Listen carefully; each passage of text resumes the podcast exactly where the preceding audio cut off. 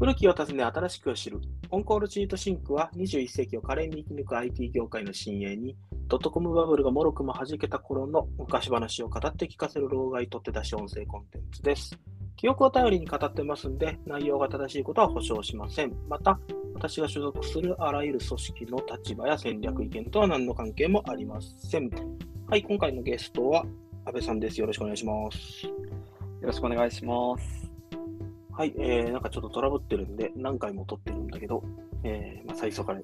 やり直すんだけど、まあ、今日は X86 の話をしたいと思っていますと。で、X86 って、えー聞いても、なんじゃそりゃと。X って何 ?86 って何？っていう話だと思うんですが、えっ、と、まあ、CPU の話ですと。で、えー一番おなじみのね、えーパソコンの使ってる CPU、インテルの CPU の話をしますと。はい、まあまあまあ、えっと普段使っている CPU なんで、えー、安倍さんも別に特に、えーふーんって感じだと思うんですけど、X86 ってパッと聞いて、なんかイメージはある？聞くことはある全然 X86 って。全然。86聞くことがそもそもないんで。ないか。あーまあ、うんそうね。例えば Mac だったら今 CPU は選べるわけだよね。M1 版かうんインテル版って書いてある。うんそこにはね、えっ、と、インテルのなんちゃらだとは書いてないよね。まあ、そう。うんで、そうね。まあ、えっ、と、安倍さんは私と同じソフトウェアエンジニアではなくて、えっ、と、同じ会社なんだけど、いわゆる技術員さん、ハードウェアの、えーセットアップとかをメインにやってくれている人なんだけど、まあ、えっ、と、IA サーバーを使うことはよくあるよね。うんうんまあ、あれに入ってる CPU の話なんだけど、まあ別に世の中他にいろんなサーバーがあるんで、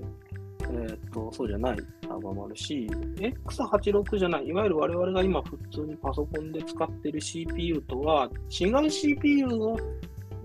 積んでるけど、インテルの CPU を積んでる、えーサーバーっていうのもあるんだよね。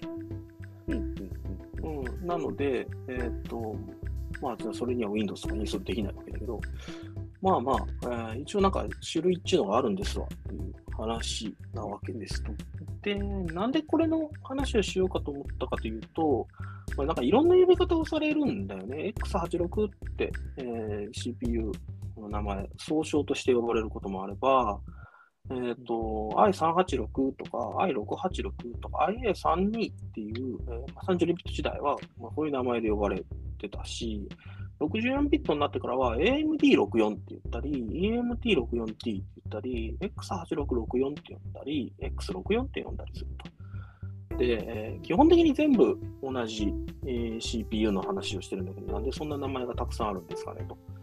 えーいうのが、まあまあ、今時の若い人には、えーさっぱりわかんないと思うんで、えーちょっとそれの話をすると、まあ、例えばね、えーと、マシン買ってきて、インインテルのサーバー買ってきて、Linux 入れるぞって言ったときに、えっ、と、どれ選べばいいんでしたっけ？まあ、パワー PC って書いてあるやつは違うよね、とかって。え、まあ、そういうふうに、えー選ぶんだけど、X86 って書いてある。これかな？とか、選ばなきゃいけないわけだけど、X86 ってなんじゃい？っていう話にまあなると思うんで、えーこれの話をしとこうかなと思ってますと。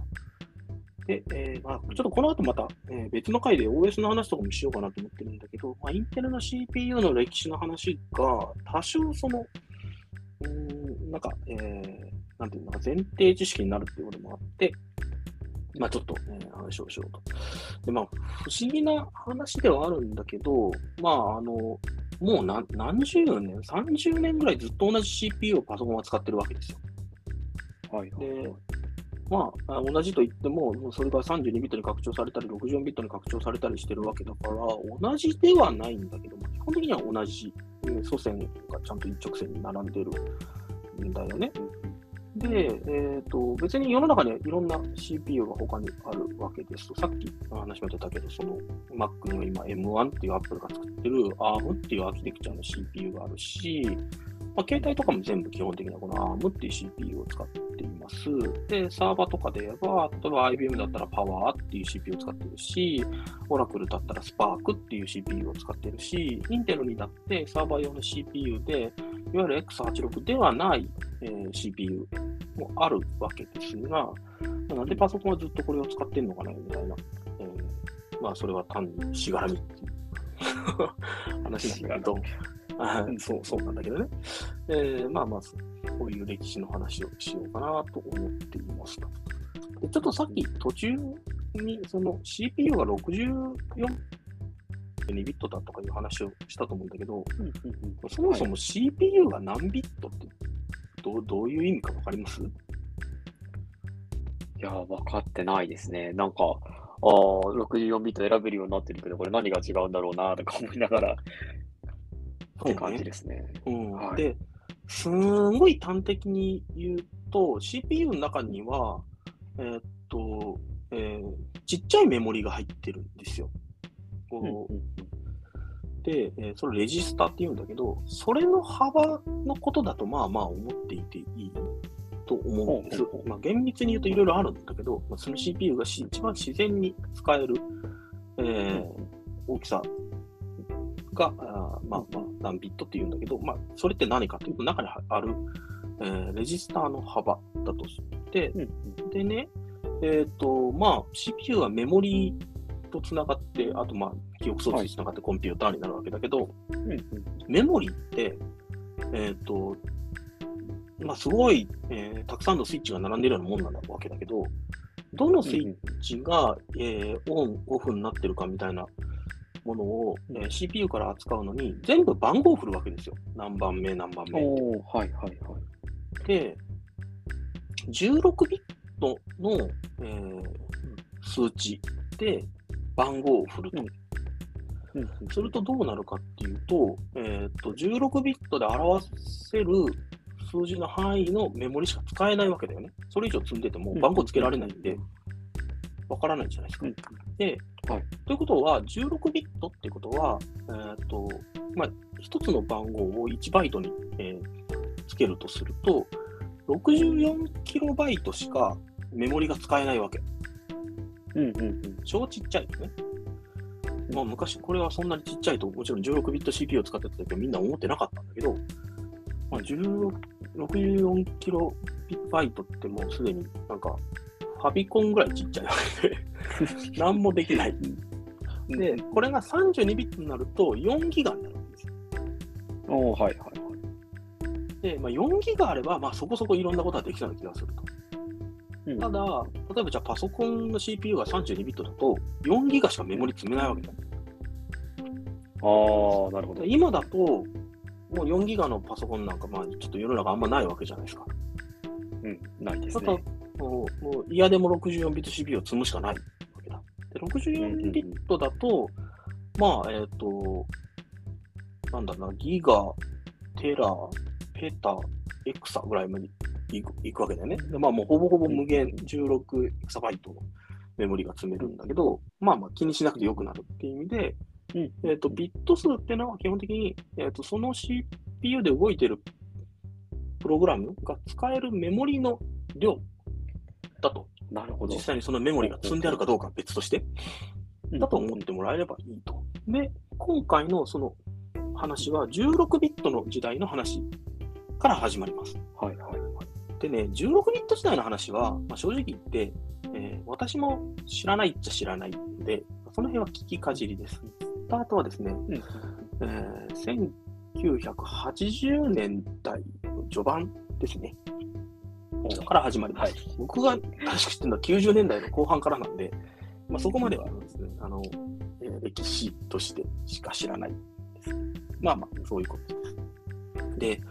えっ、と、一番最初の、今回の話の一番最初は、えっ、と、インテルの8086っていう CPU から始まります。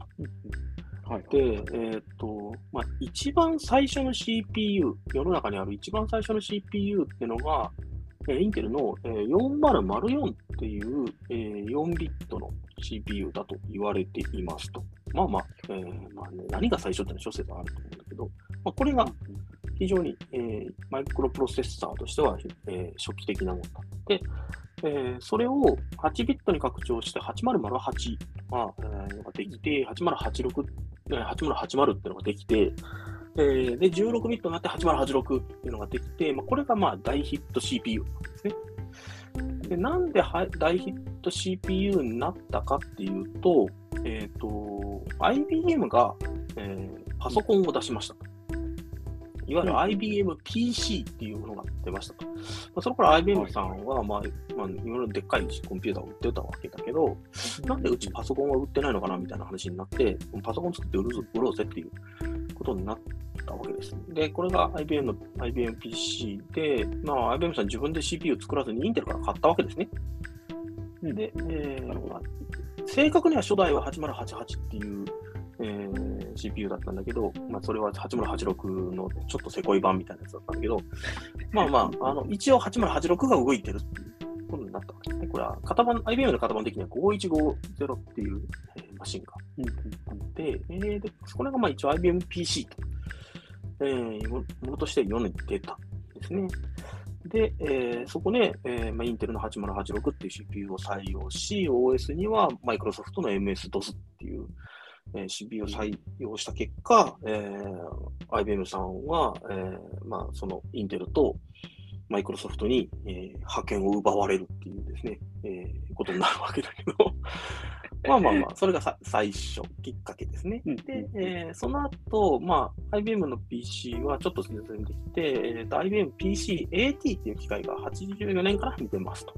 これ286、えー、インテル80-286っていう CPU を積むことになりました。まあ、8086の次が80186があるのかな。186、286、386と続いていくと。で、え、この真ん中の数字が上がっていくと CPU が、まあえー、未来に来て、で、えー、その186とか286とか386とかをまとめて、えー、呼びたいので、えー、その変わる部分を X と置いて X86 って、えー、推奨総称されるようになったのがこの CPU ですと。で、えー、IBM さんは PCAT っていう機械を出して、まあ、そこに CPU とか、まあ、画面はこうこういうものが表示できますとか、こういうなんか拡張ボードが刺さりますみたいな企画があって、で基本的にはね、あのこれコンパチで自由に作っていいよっていうふうにしたわけですね、IBM さん。そうすると、まあ、いろんなメーカーからそのいわゆる、えー、PC 互換機、PCAT 互換機っていうものがたくさん出て、えー、まあ、IBM さんが作るより安かったんで、バーっと流行って IBM さん、ちょっとがしょんぼりな感じになりました。で、まあ、しょんぼりした IBM さんはその後 PS2 っていう、えー、機械を87年かな、出す、しますと。で、えー、そこからは、えーと、互換機とか作っちゃダメってことにしたんだけど、まあもう全然、えー、その後、えー、IBM の、えー、その頑張って PS2 ってかっこいいの出したよってたんだけど、みんな、いや、まあ、PCAT 互換機でいいし、みたいなことになって、えー、ずっとその先、えー、IBM PC の T の互換でも、えー、キーボードとマウスは PS2 の規格みたいな、ようわからんものが、えー、世の中にたくさん出て、えー、まあみんなそれを使っていると。で、それが今まで面々と続く、えー、いわゆるパソコンになっていくわけですね。まあまあ、えっ、ー、と、ど、どこの時代から PCAT 互換機みたいとか IBM 互換機みたいな言い方をしなくなったのか定かではないんだけど、まあ、Windows 95が出たぐらいまではなんかそんな言い方をしてたような覚えが。うん。まあまあ、えっ、ー、と、まあ、きっかけは IBM が、えー、その CPU を使ったからということで、まあ、そのインテルの CPU でしたと。で、えっ、ー、と、インテル286とか386とか進んでいくんだけど、まあ、基本的には、えーと、機能が増えてるんですけど、まあ、早い8086としかしか使ってなかった。うん、で、えー、なんかすごい早い、えー、どんどん CPU が速くなっていくんだけど、まあ、16ビットのまま使ってました。ただ386は、えー、からは32ビットになってますと。中身的にね。で、えっ、ー、と、仮想記憶、今で言う、えー、ですね。うんうんえー、スワップメモリーがとか、あれあれね、とか、うん、えっ、ー、と、いわゆるマルチタスク、マルチプロセス、プロテクトモードっていうものがあって、えっ、ー、と、プログラムを、えっ、と、複数の CPU であたかも動かしているかのように動かすモードみたいなものが、まあ、追加されたわけですわ。で、インテル、このインテル386っていうのは、まあ、ほぼほぼ、いわゆる現代の CPU で、えー、やってほしいことは、えー、そもそも代替できるようになってきたと。でそれまでは、えーと、1個のプログラムを動かすことしか基本的にはできなかったんだよね。あの、そもそも性能が貧弱だったし、はい。その、えー画面も全部、なんか、まあ、例えばワープロソフトを動かしたら画面は全部ワープロソフトが取っちゃうし、っていう感じだったんだけど、えっ、と、まあ、インテル386の、その、えーサポえーと、いわゆるその、えー現代的な OS を作るためのサポートの機能、プロテクトモードっていうものが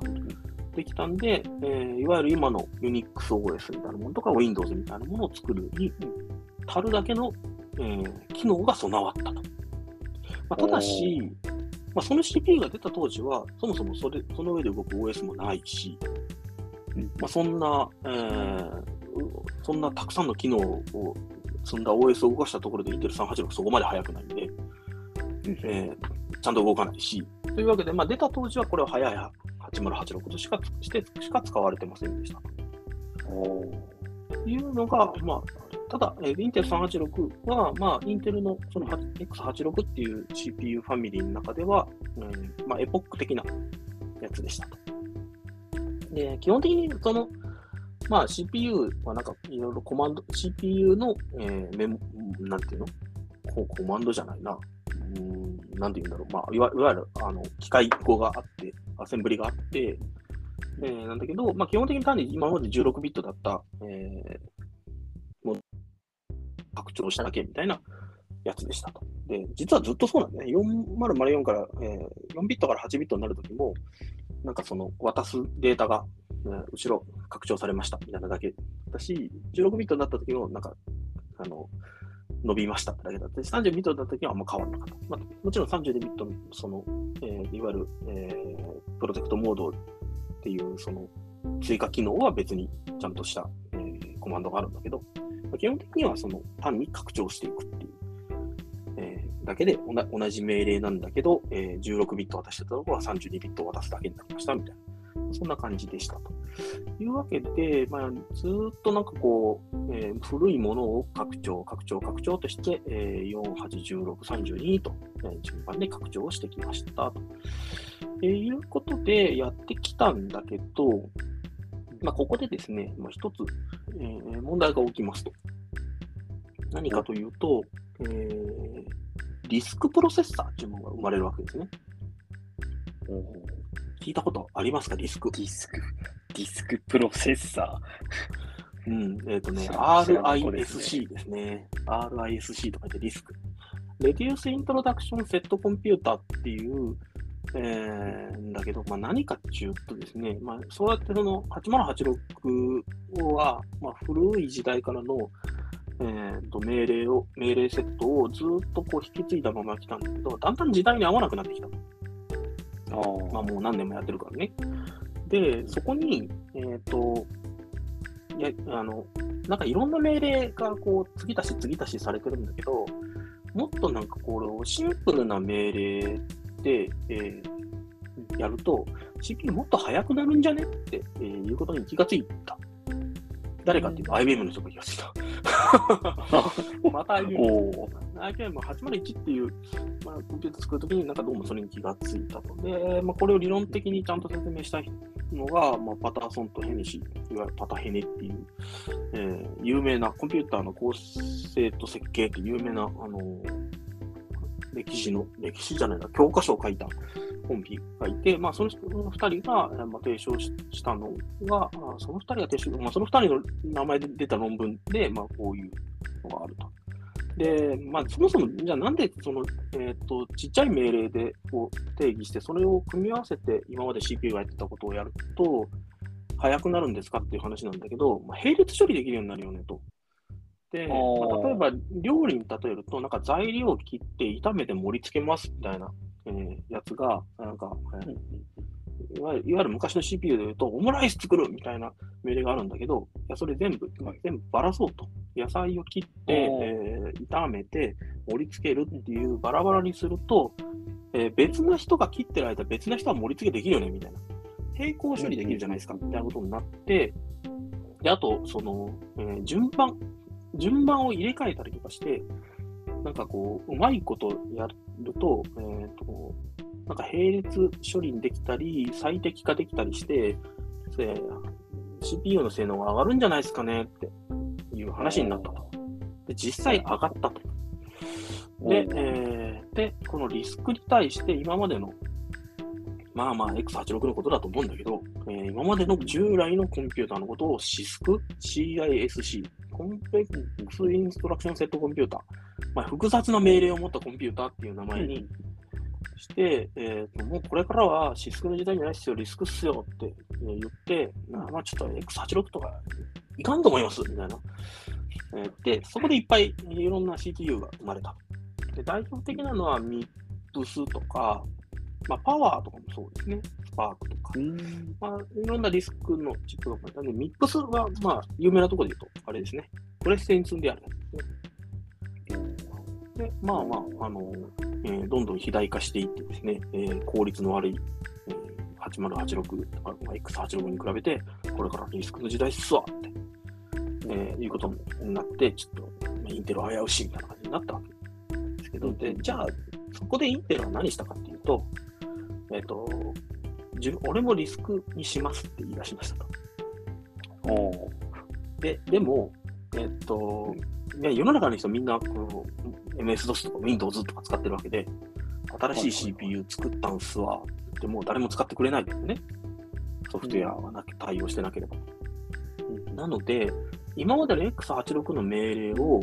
内部的に、えっ、と、細かいやつに分解して実行すると。まあ要するに、えっ、と、マシン語なのに、そこからもう一段コンパイルするみたいなことを言い出した。ほで、えーこれをマイクロ、えーオペレーション、オペレーターって言って、マイクロコードを新たにしましたと。で、それがね、えっ、とね、X は、86は、86 8086、801886、286、386、486ときて、486の次が、えっ、と、ペンティアムっていう名前に変わりましたと。ペンティアムは聞いたことある？ちらっと聞いたことがある気なんがします、ね。となく。うん。なんとなく。うん。あのね、数字だと商標が取れないっていうことになったんで、そりゃそうだよね。ああ。486ではし、えー、と商標取れませんというわけで、えー、と次はごもちろんえー話の流れから言うと586なんだけど、はいはい。これを5を意味するペンタを取って、えーペンティアム、まあ、これ日本語で言うとペンチウムだと思うんだけど、まあペンティアムっていう、えうんー CPU 名に変えたんですね、586から。なるほど。で、えーその次がペンティアムプロっていう名前になりました。ほうほうこれからなんかよくわかんない。ペンティアムっていう名前がすごい流行ったんだよね。ちょうどうん Windows ブーム、Windows のブームになって、Windows を動かすためにはペンティアムが必要ですみたいになって、まあ、誰も彼も知ってたわけですよ。あの、うん。うんうん何の話かよくわからないけど、ペンティアムっていう名前は聞いたことあるぐらい流行った。で、えーで、まあ、次はじゃあ6だから、なんか、えーそれにふさわしい名前にするのかなと思ったら、えーまあ、686に当たる CPU のことをペンティアムプロと呼びましたと。で、さっき言った、その、えー、と X86 のリスク化みたいなところは、えーこのペンティアムプロから行われていて、えーとまあ、これが686に当たる CPU なので、えー、とこれをインテルは P6、えーマイクロアーキテクチャと呼びましたと。で、まあ、ここで、えーまあ、一旦インテルの CPU の、そのなんていうのかな、CPU としての進化みたいな、がこんな新しい機能ができましたみたいなものは大体ここで完成するわけですよ。ここからは単に速くなっていくだけ。で速くするにもいろんな、えーもちろん仕組みはいるし、えー、と裏ではなんかすごい難しいことをやってるんだけど、まあ、あのそれを使うプログラムの側から見たら、したらあんま変わらない。というわけで、えー、ペンティアム、ペンティアムプロで一旦完成したインテルの CPU は、その次ペン、なぜかペンティアム2になって、3になって、4になっている。おお。なるほど。というのが、まあ、20世紀の終わりから21世紀の最初にかけてと。いうことで、なんとか、えっ、と、インテルさんはですね、そのずーっとこの80年代から引きずっている、その命令セットを、えーを身にまといながらですね、中身はどんどんどんどん最新の CPU、あ最新技術使うっていうですね、まあ、無駄の多いことをずーっとやってた。なるほど。で、えー、まあなんか、でも一応ちゃんと動いてんだけど、なんかどんどん CPU でかくなっていくわけですよ。で、今 CPU って、なんかイメージとししてはさ、なんか頭に浮かぶ絵ってた、なんかこう基板があって、そこになんかはいはいはい正方形の裏にいっぱいピンが生えているやつがべちょって貼り付いてるみたいなやつだと思うんだけど、そう、そうですね。そうだよね。ペンティアム2ぐらいから、あの、ファミコンのカセットみたいになんか、でかくなった。おおお1チップで作りきれなくなっちゃったんですね。おああ、なるほど。はそうそう今の拡張ボードみたいになっちゃったんですよ。あ、はあはあはあはまあ、なんかそんな難しいこと言ったけど。で、まあ、とにかくでも、パソコンが速くなることはみんなう嬉しかったから、まあ、でかくなって、うわ、でか、熱っと思いながら、まうんあ、あの、それでも一応売れてはいいったわけですが、まあ、ちょっと。インテルとしては、このこのまま行ってしまったら俺たちどうなるんだ？みたいな感じはやっぱあったんだよね。うんうんっていうのが、まあ、ペンティアムとかで、ちょうどこの頃、えークロックがうん1ギガを超えるか超えないかというところで、なんか、えー頑張って1ギガをこ、1ギガで動く CPU がいつできんだろうね？とか言ってたら、AMD に先を越されるみたいなことになったんだけど、まあまあ、あの、そういう事態でした。で、まあ、インテルさんとしては、まあ、32ビットはそうやって、なんとか頑張ってきたんだけど、そろそろ64ビットの CPU にしなきゃいかんと。で、もういい加減 X86 嫌だと。もういいだろうと。まあ、それは思うよね。で自分たち以外の人たちは、もっとその32ビット時代にリスクチップをちゃんと転換して、命令セットもきれいにして、えーと、もっとちっちゃいパッケージで早く動いてるのに、まあ、インテルの CPU は、まあ、頑張ってそのパソコン時代のその歴史的なこう背景で、パソコンっていうものの CPU のその、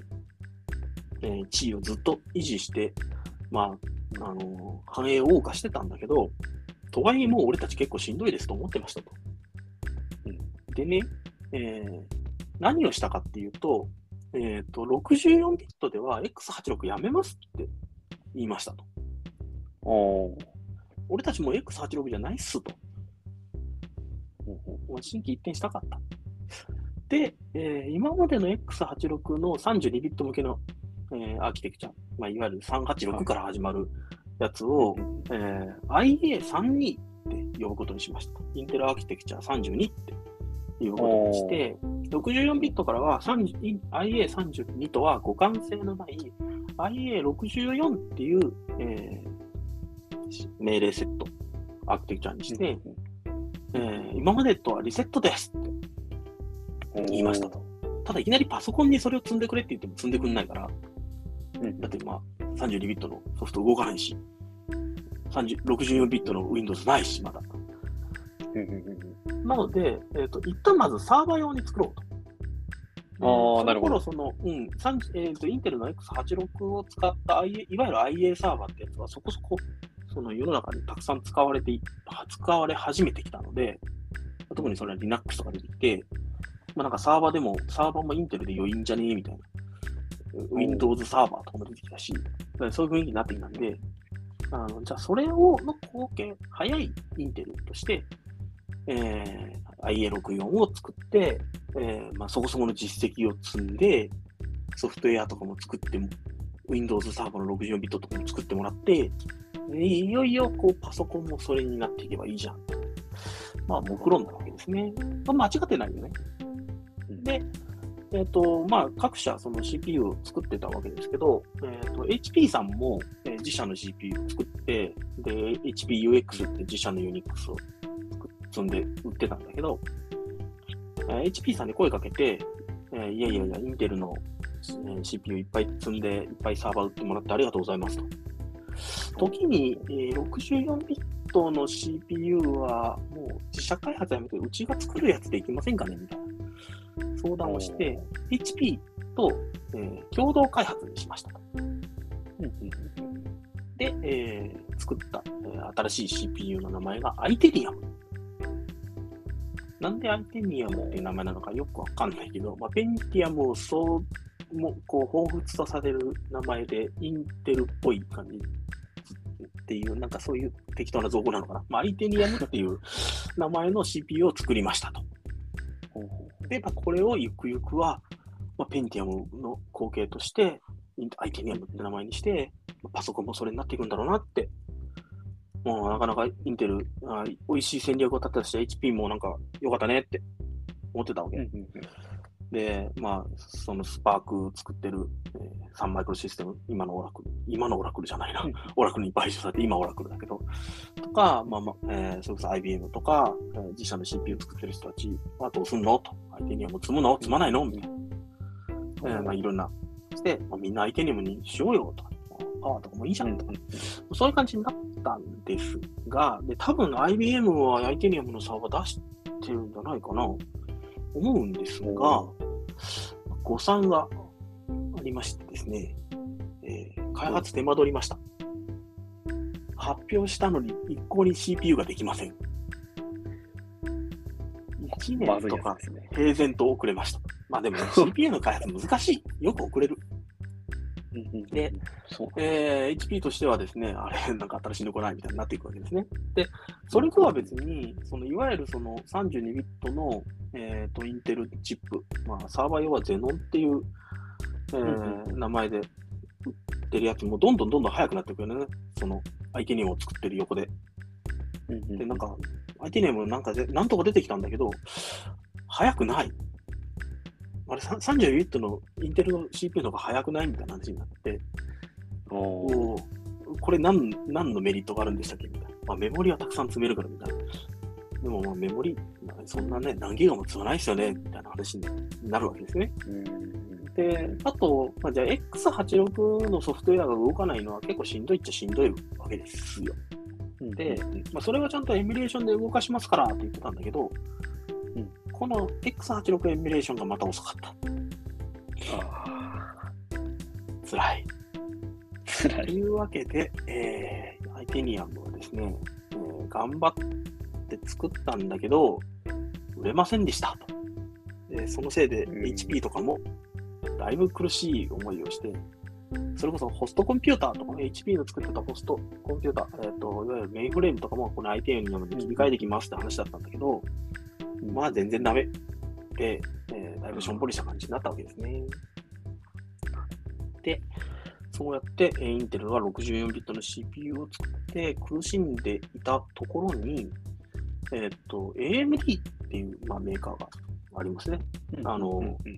小江さんも使っているライゼンっていう CPU を作っている人たちですが、ここは割と老舗の人たちですと。ほう8年、うん結構お昔からある、えー CPU ベンダーで、まあまあ、CPU ベンダーというか、まあ、チップベンダーで、えーまあ、今は結構ね、そのライゼン作って、えー大はしゃぎって感じですけど、まあ、本当昔から X86 の互換 CPU を使ってましたと。で、まあ、さっき IBM が IBM PC の互換機を絶対作るのを OK よってしてたって言うんですけど、インテルも X86 とか、まあ8086の互換 CPU とか全然作って OK よだったわけですよ。ただだんだんあのこのままいくと、えっ、と、思いや取られるぞっていうことに気がついて、386の頃に、えーダメですって、えーいう話をして、そこまでは、まあ、大体、あの、お金がある人は、インテルの本物の CPU を買うんだけど、まあ、あの、えーお金のない人は安い AMD のパチモンを買うっていうですね、まあ、そういう感じのメーカーだったんだけど、386の頃にインテルにから訴えられ、一応それをね、えっ、と、インテルが負けたんだよね、確か。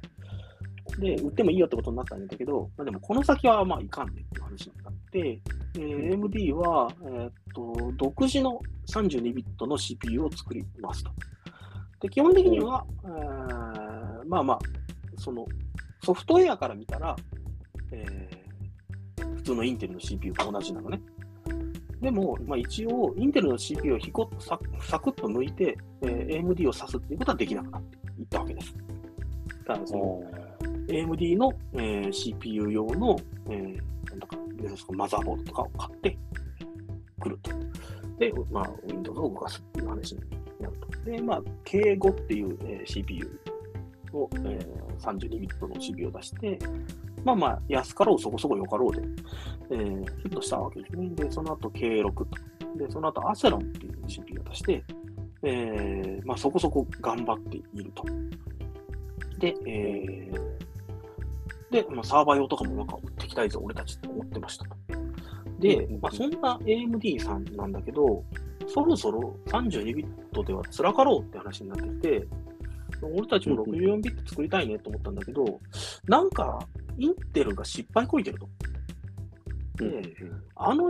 失敗こいてるインテルの規格に乗っかった64ビットを作っても、目がないんじゃないかと。とか、それ需要がないんじゃないっていう話になって、えっ、ー、と、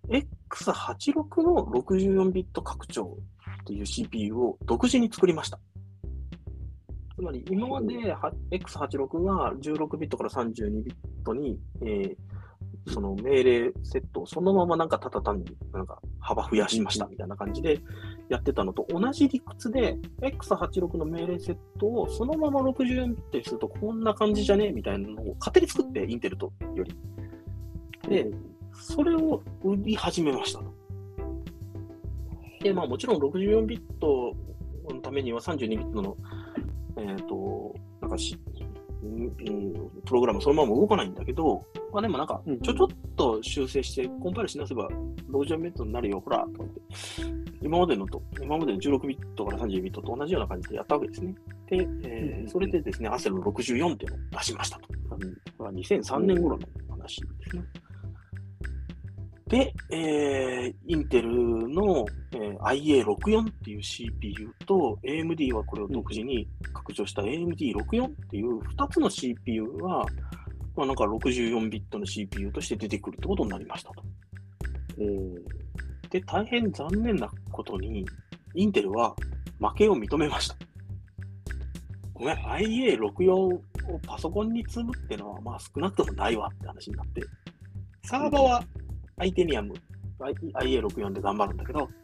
パソコンはまあ AMD のやつでいいよねとか言って、インテルも AMD64 を作ることになりました。おおここでなんかこう逆転が起きたんですね。でもさすがに AMD64 ですって言って売るわけにはいかなかったので、インテルが実装した AMD64 とを EMT64T と読むことになりました。これでなんかね、2個名前があるって言うんです。ああ、なるほど。でもね、まあ、中身ほぼほぼ同じもの。微妙な差はあるけど、そんな微妙な差があるところが恐ろしくて、えー、プログラムから使えないんで、誰も使わないんで、まあ同じもので言って、えー、申し分ないと。いうわけで、えっ、と、インテルの64ビット CPU は結局 X86 のままっていうことになったんですよね。あなので、いまだに16ビット CPU の名前である X86 って呼ばれていると。X86 の64ビット。で、えー、これを X8664、まあ、AMD64 かつ EMD64T ですとか呼ぶ呼ぶのめんどくさいんで、まあ、この総称として X8664 とか X64 って呼ぶことになりましたと。ほう、なるほど。というわけで、今売ってるえーと、いわゆるインテル Core i プロセッサー。Core i から64ビットだと思っていいんだけど、本当は Core 2 Duo って、Core 2ってとこから64ビットだったりするんだけど、まあ Core i は64ビット、で、Ryzen も64ビット。で、この2つはどちらも、まあ、各々それぞれは、EM、これは EMT64T を実装したチップです。AMD64 を実装したチップですって言ってんだけど、まあ、総称して、これは X8664 のチップとか X64 のチップって言った。X86 が進化したら64になってなんか数字減りましたとよくわかんないんだけど、そういう事情で、えー、名前がついてるので、X64 っていうのは X86 の64ビットのことです。ということになりました。ということで現在まで取り付くと。おいうわけで名前がいろいろある。長い名前の裏にはいろんな歴史があったんですね。うん、そうそうそう。で、まあ、まとめとくと、X86 っていうのは、まあ、すごい狭い意味では、えっと、8086互換の16ビットの CPU のことですと。で、まあ、それの、まあ、アーキテクチャのことですね。総称していますと。で、広い意味には、この X86 を自然に32ビットに拡張した IA32 とか、それをさらに自然に64ビットに拡拡張した視線って何だって話だけど、X64 っていうのを含む、えー、面々と世代を経てきた、えー、X86 っていう、えー、CPU のグループがいるよねみたいな総称として使われたりする。ほう。なるほど。X64、X86 って言ったら初代はそれこそさ、なんか動作周波数は4メガヘルツとかなんだけど、まあ、そんな CPU の名前がなんでいまだになんかこう、ね、えー、そその CPU をなんか、えー、なんかメモリをなんか32ギガとか積む CPU の名前として使われてんだっていう話なんだけど、まあ、そういうなんかずるずると、えー、拡張してきてしまったという結果、いまだにこれは X86 だよねって呼ばれていると。いうことですね。うん、で、えー、これの32ビット版は総称して IA32 って、えー、名前で呼ばれることが多いです。で、まあ、IA32 って名前は、えー、死んでしまったかわいそうな IA64 っていうのを作ったときに、じゃあ今までの呼び、こう呼びましょうって言って付けられた。で、じゃあ IA32 って呼ばれる前までは32ビットの X86 は何て呼ばれてたかっていうと I386 って呼ばれることが多かった。つまり386から32ビットだったんで、i386 って。うん、だからなんかこのソフトウェア i386 よって言うと、インテルの386に、えー、およびその後に出てきた32ビット CPU のことだねって、えー、言われて、一部のソフトウェアは i686 って書いてあったりするんだけど、これは、えーと、途中出てきた Pentium Pro で、えー、出てきた、えー、P6 マイクロアーキテクチャ、えー、CPU の命令が、今までの X86 を内部的にスマートな命令セットに書き換えることにしましたって言ったんだけど、その時にちょっと追加命令が入ってるんですね。まあ、それこそマルチメディア系の命令とかが、入ってるんだけど、MMX とか SSD とかとか、まあ、そういうようわからんがあるんですが、まあ、そういうものが、えー、入って、一応なんかこう、これで完成ですって、えー、いうことになったえー、のが、えー、P6 マイクロアーキテクチャなんだけど、まあ、それを前提にしてますよっていう意味で i686 用ですって書かれることもある。686なんて CPU ないんだけどね。うんうんうん。な、何のことって思うよね。だから i586 と i686 とか、あの、書いてあったりするんだけど、まあ、これは386よりちょっと進んだ世代の CPU 前提ですみたいな。うん、そういう認識だと。まあ、でも32ビットのことですよって思えばいいと。で、えー、X8664 とか X86-64 とか X64 って書いてあったら、えー、これは64ビットに拡張された CPU で、今売っているインテルの CPU が今普通に、えー、Windows 用のパソコンを買ってくると、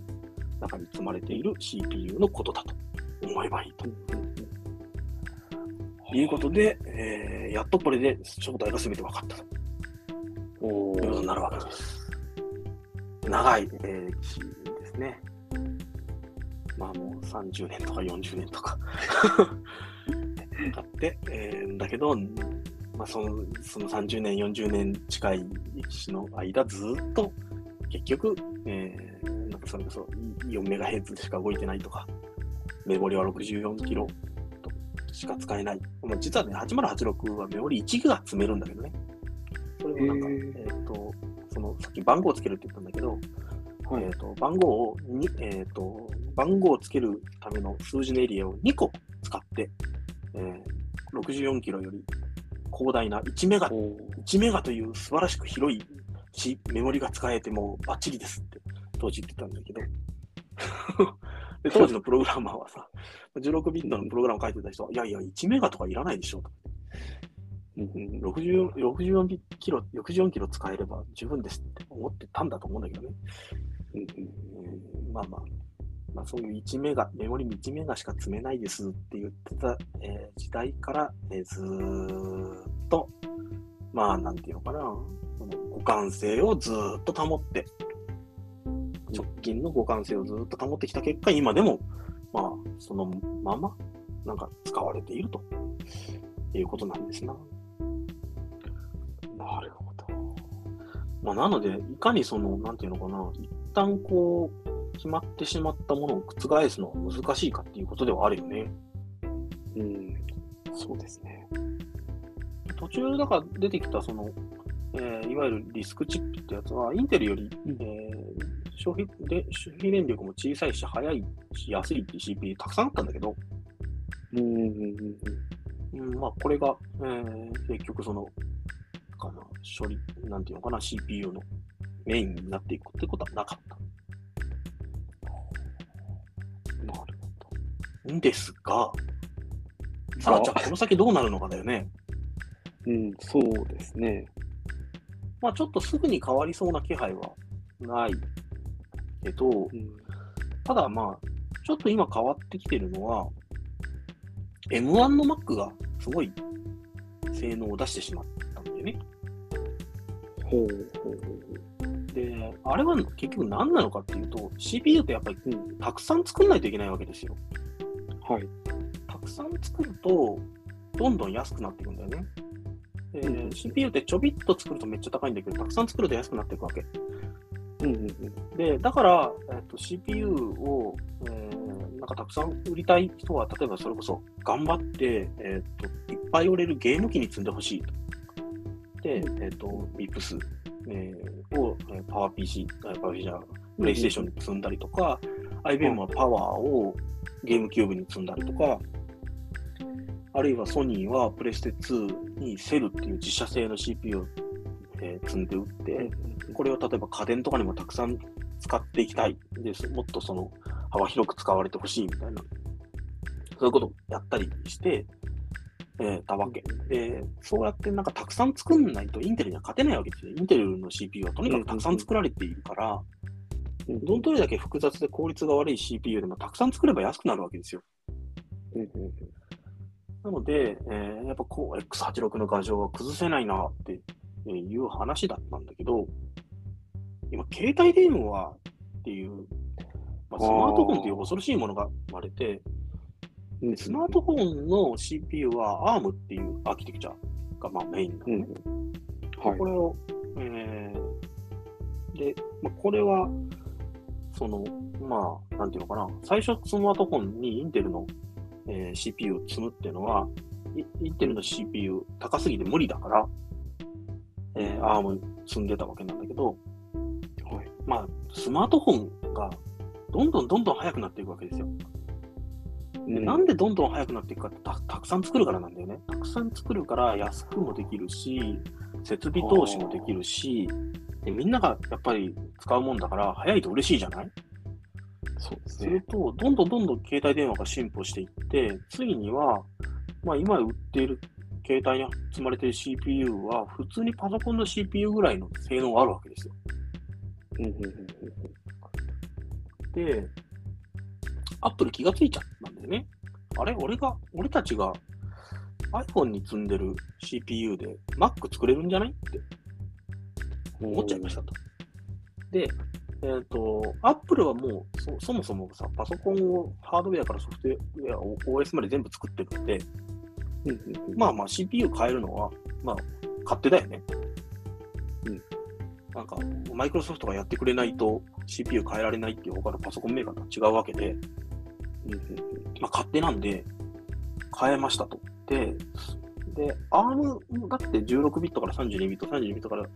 64ビットって言って、そういうなんかその歴史をこう、経てきてるし、なんていうか、その互換性とかなんとか、そういう X86 にあった足かせみたいなのもあったはずなんだけど、そこが、なんか64ビットで頑張って綺麗にしたと。で誰が頑張って綺麗にしたかって言ったら、Apple がやったんだよね。自分たちのために。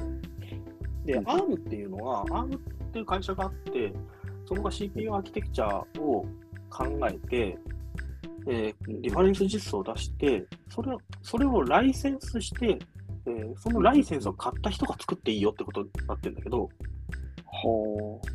ARM が64ビットを欲する前に Apple が64ビットを欲したので、あ。うんうん ARM さん64ビットの ARM こうしてくれませんかねって、Apple がバンバンバンバンこう、手を入れていって、はまあ、64ビット結構綺麗になった。で、まあ、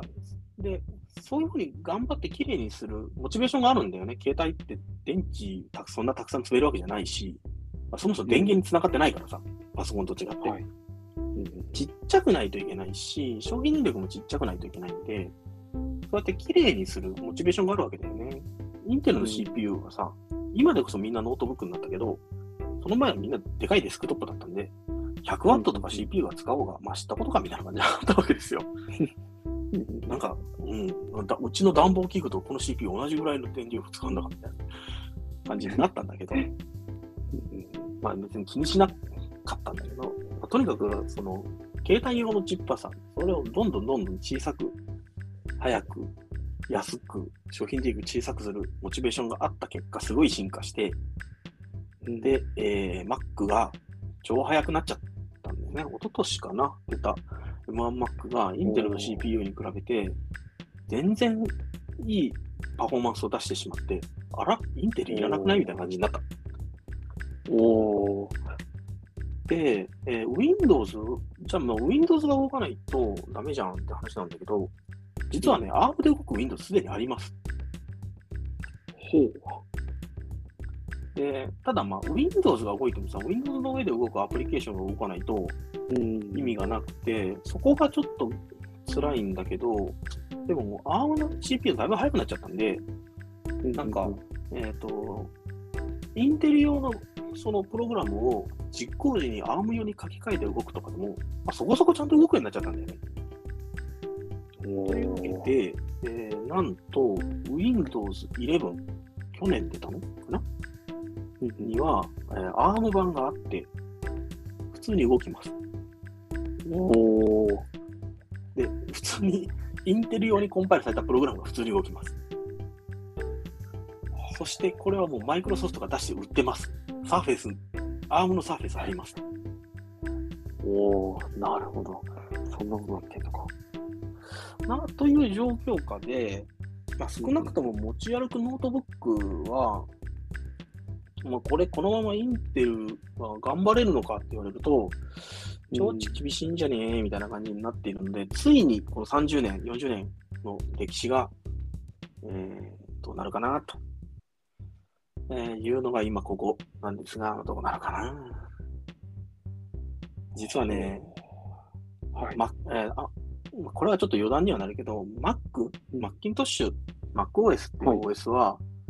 うんその、その上で動く CPU をどんどん切り替えてるんですよ。Apple もともとマッキントッシュっていうのを、モトローラっていうメーカーの CPU で、えー作ってたんだけど、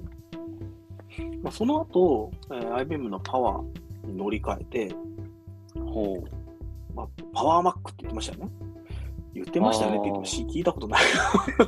あ あ。聞いたことないかもしれないけど、パワーマックって言って売ってたわけですよ。ほうほうほで、まあ、パワー PC に切り替えて、でもまあ、IBM が、まああのね、パソコン用のパワーを作ってくれなくなっちゃったんで、えーインテルに切り替えましたということで、CPU を切り替えるってことを何度か経験していて、でそのために、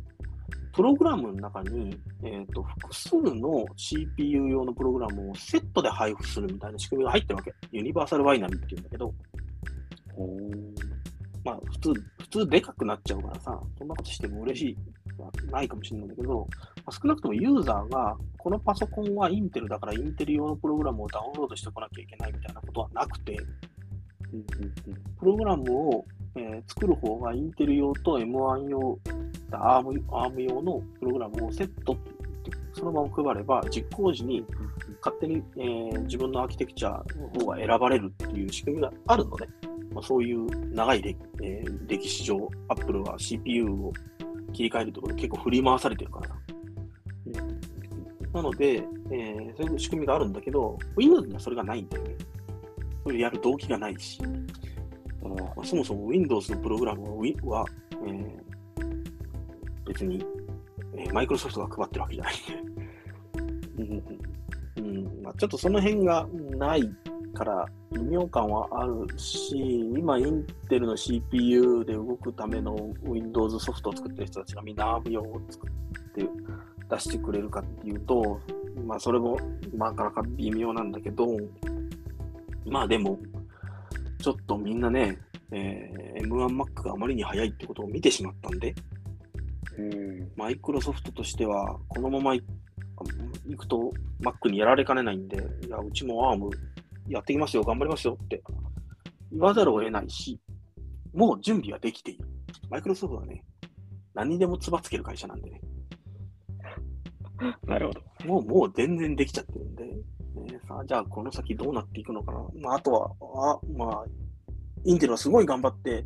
あ、あそんなプッシュしないで、そんなプッシュしないでってマイクロソフトと交渉してると思うんだけど、まあ、どうなりますかねっていう感じですよね。まあ、まあ、わからないです。インテルは結構頑張ってるけど厳しい。っていうのが今、ここですね。なるほど。まあでも、その、インテルがその64ビットの CPU を失敗したときは、ついにこれでダメかと。みんな結構思ったんだけど、ね、そこから今の状況に立て直してるんで、まあ、インテルはなんだかんだ言ってすごい会社なんで、まあまた盛り返してくるかもしれないですけどね。わかんないですね。ということで、ちょっと今日はパソコン用の CPU の歴史を話してみました。面白いですね。こんなに歴史があったんですね。ありますよ。でもね、こんぐらいしか歴史ない。ああ、逆に言えば。うん。言えば50年歴史ないからね、コンピューターなんてね。ん。そうか。この50年でここまで逆に言えば進化してるんですもんね。いや、でも本当に、本当にそうですよ。僕が初めてパソコンを買ったの94年とか5年とかそのぐらいですけど、その時買ったパソコンのメモリーの量って8メガとかだからね。ああ。ここから考えたらも1000倍。う、そうですね。うん。その時の CPU クロックが、確か、僕が買ったの 486DX2 だったので、66メガ。66メガヘルツ。おお。まあ、そこからは1000倍とは言わないけど、うんうんまあでもなんか、今、今ね、66メガヘルツって聞くと青みたいだよね。だからまあ、うん。そハードウェアがそのぐらい進歩してるのに、そういう意味で言うと、ソフトウェアあんま進歩してないとも言えるんだけどね。ああ、なるほど。とにかくソフトウェアの進歩ってすごい保守的だから、えっ、と、まあその頃、その頃にすでにもうユニックスはあって、今でも普通にユニックスは使われてるし、うんうんうん。えっ、と、えその時に、えー使われた X86 っていうその機械語のやつは、はいまあ、拡張はされてるとはいえ、まあそのまま使われているし、うん。その頃つみんなが使っていたプログラミング言語であるとこの C 言語も今でも普通に使われているし、うん。1000倍変わった割にはっていうのは、まあ、あるよね。とにかく人間がなんか触るとこっていうのはなかなか進歩しないです。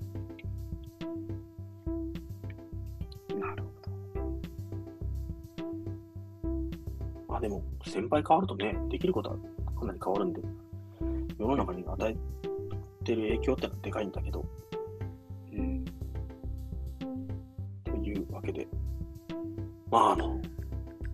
CPU の歴史でした。本当に64ビットの CPU なんか普通にパソコンで使う時が来るとはその当時は思ってませんでした。うん。だって32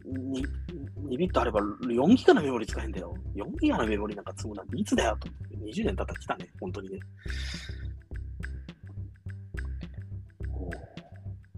驚きですここ。から先、ここから先また新しい変化というか、どうなっていくのかが、まあ、楽しみですね。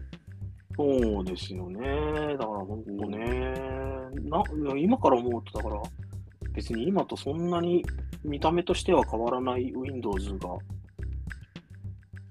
1995年、6年ぐらいには動いてたわけだけど、なんであれは32メガのメモリとかで動いてたんだろうねって今思うと思うもんね。確かに。32メガのメモリーなんてさ、ブラウザ1枚立ち上げたら使っちゃうよ。そうですね。うん、不思議だなと思いますけど、まあ、そういうもんですね。はい、そんな感じの話でした。すみません、長々と。あいいありがとうございます。楽しくた。というわけで、はい、なんか、インテルの CPU の、えー、表記に対して、これでちょっと親しんでいただけたらいいのかなと思いました。はい、じゃあ終わりたいと思います。ありがとうございました。ありがとうございました。